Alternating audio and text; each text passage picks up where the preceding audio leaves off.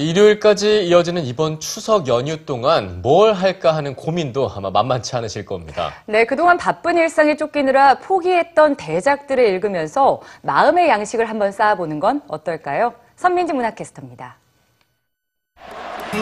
야구장에서 프로야구를 보던 한 청년이 안타 치는 소리를 듣고 소설가가 되겠다는 다짐을 합니다.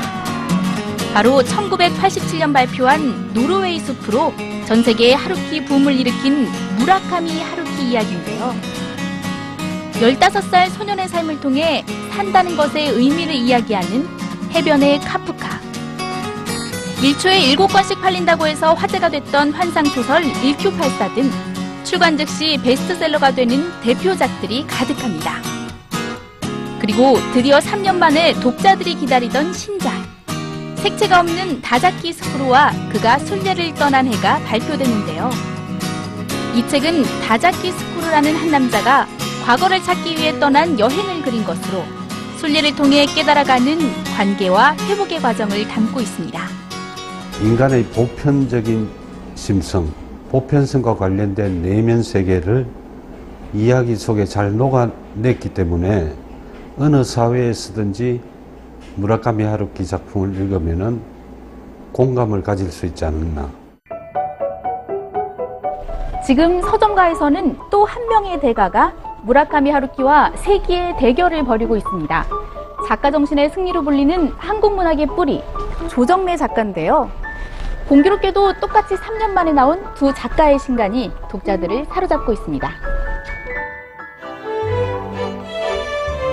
눈부신 성장을 이룬 중국을 배경으로 세계 각국 기업인들의 경제 전쟁을 그리고 있는 정글만리. 조정래 작가가 20여 년에 걸쳐 구상하고 2년간 중국 전역을 답사하며 집필한 이 책은 우뚝 선 중국을 통해 한국의 미래를 내다보려는 작가의 해안이 담겨 있습니다.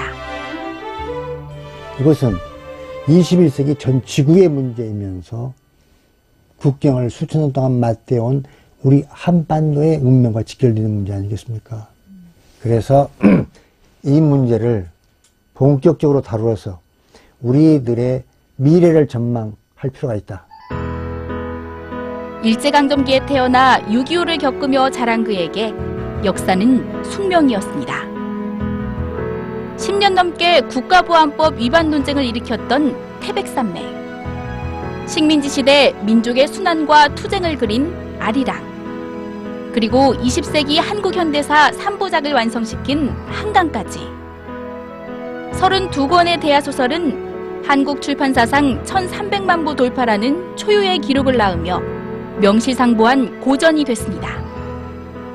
현실의 나를 이해하고 성찰할 수 있는 계기들을 만들어주는 글들을 계속 쓰셔왔고 한국의 작가 가운데 저런 분이 있다라는 측면이 자랑스럽기도 하고 그렇습니다.